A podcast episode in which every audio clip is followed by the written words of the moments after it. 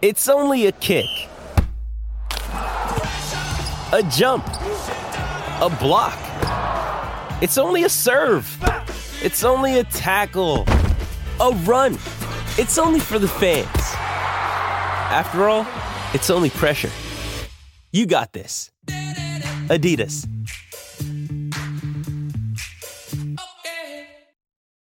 When you need mealtime inspiration, it's worth shopping Kroger, where you'll find over 30,000 mouthwatering choices that excite your inner foodie. And no matter what tasty choice you make, you'll enjoy our everyday low prices, plus extra ways to save, like digital coupons worth over $600 each week. You can also save up to $1 off per gallon at the pump with fuel points. More savings and more inspiring flavors make shopping Kroger worth it every time. Kroger, fresh for everyone. Fuel restrictions apply here we are a month into the season. And i would say even people who expected judge to have a big year he might be still exceeding those expectations. He's neck and neck with mike trout in terms of value right now this season. And we all know trout's having an unbelievable year even for his standards. So with each passing game each passing home run which he leads the league in right now it's looking like the yankees are uh, certainly going to have to up that offer of 30 and a half mil a year to keep Judge in pinstripes.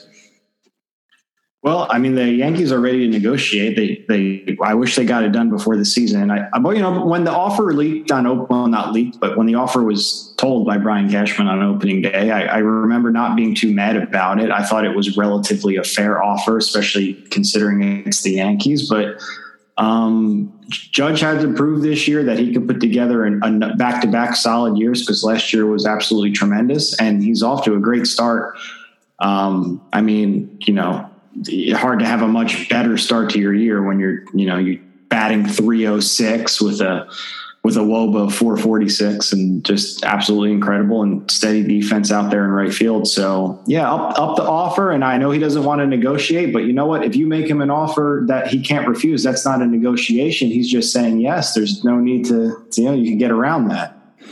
Right. And, and you mentioned it was reported that the Yankees are willing to go back to the table and offer Judge a little more. Jon, it was Jon Heyman that said the Yankees have said they'd be willing to go to 31 or 32 million. That's not going to get it done either. Judge is making it clear that he's going to command more than that. I mean, for for context, Francisco Lindor is making what 34 million a year. Correa is making somewhere in that vicinity.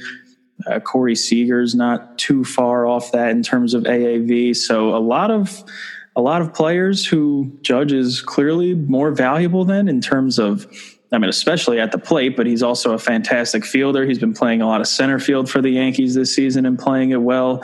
So, you know, for the Yankees at a franchise that was just valued at over 7 billion a, few weeks ago and reported to have made over 500 million in revenue in 2021, they're going to have to pony up some more dough to at least at least get Judge to sign before the season's over and avoid free agency. Because if it gets to free agency, there will be another team that will throw a ton of money at them that the Yankees will either have to match or let them go, which would, you know, of course, cause a riot in the Bronx.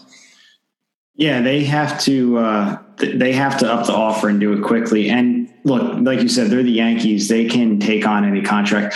The Yankees were made the playoffs multiple years in a row while paying Jacoby Ellsbury to not be there. Basically, I mean, they can they can eat a terrible contract. They can pay a great player a lot of money. It's fine. Like I mean, look at it this way: like, take off twenty million, whatever you offer him, and just pretend you were paying Ellsbury that, and you'll be all right. But I mean, they gotta, they, they have to get this done quickly. And I mean, there's so much good momentum around the team right now, and I feel like, I feel like as Yankee fans, we haven't felt this good since the next man up. And even when the next man up stuff it was also like but what if we like there was like this feeling of but what if we got everybody back? So we, i kind of felt like we were waiting for something. So i mean as a yankee fan this is the best i felt since 2017 most likely and, uh, you know, I, would love to get Judge locked up, and that would make me feel like, hey, we could really keep this going. I mean, I know there's a couple of players like Rizzo who might not be back next year. I mean, we probably shouldn't talk about that in May, but, you know, a, a lot of the key pieces of this team that have stepped up are going to be here for, for a while, and, and Judge needs to be part of that.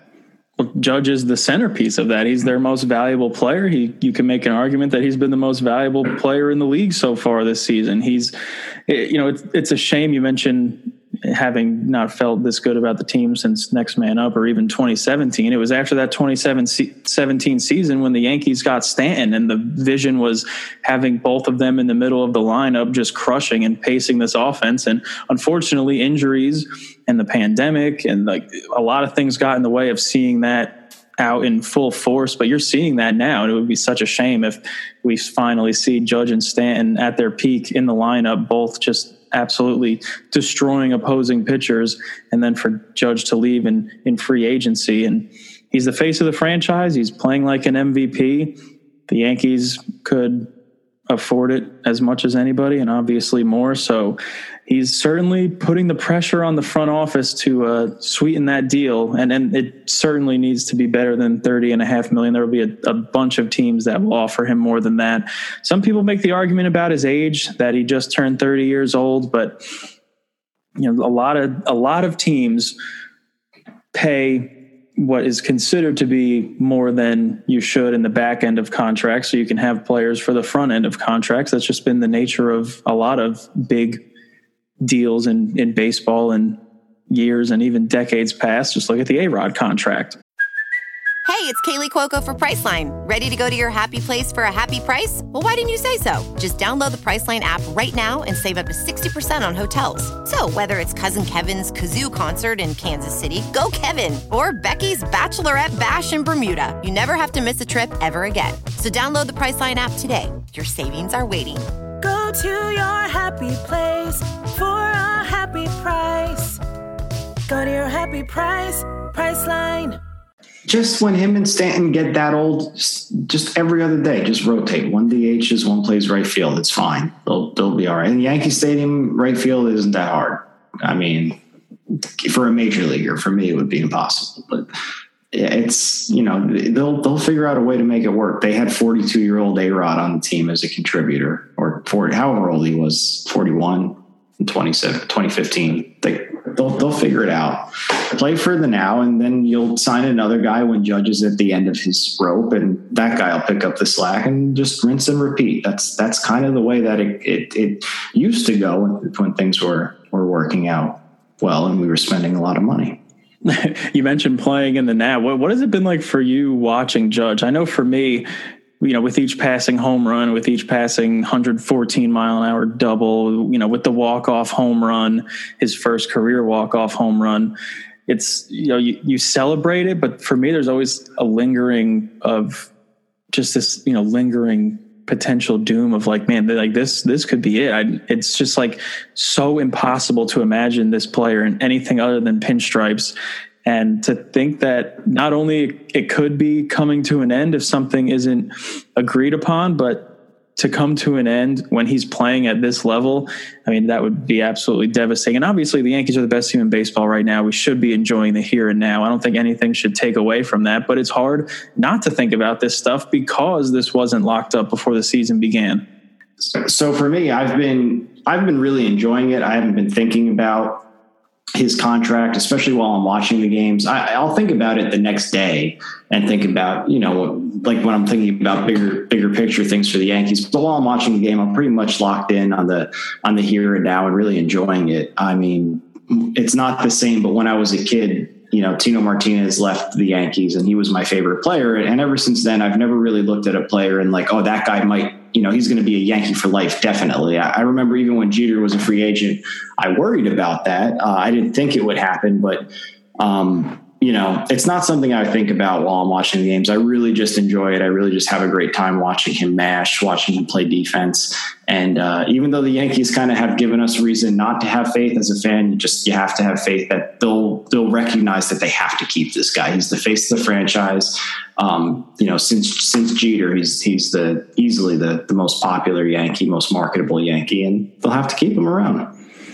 Right. There have been big name free agents that have not been aggressively pursued that have angered some fans, but this is obviously a lot different. This is a player that the Yankees have already, Yankee fans have already seen and experienced in pinstripes, and now he's playing at a arguably a higher level than ever before. I mean, he's right on pace with his historic rookie season in 2017. So it's going to be interesting. It's unfortunately going to be a topic for the rest of the season. I'd obviously rather just be you know, enjoy, and I am enjoying it, but I'd rather be fully enjoying it without reservation. But it's it's going to be hanging over the season until if, if they agree on a deal. I mean, this this could become even more of a topic if the arbitration hearing gets ugly next month. We'll we'll see how that goes, or hopefully it can be avoided. They're still they still can agree on a deal for at least his 2022 salary before his hearing, which I think is on June 21st. It's the last hearing in the league this year, so saving a arguably the best player that's arbitration eligible for last. So we'll uh, we'll see how how that goes.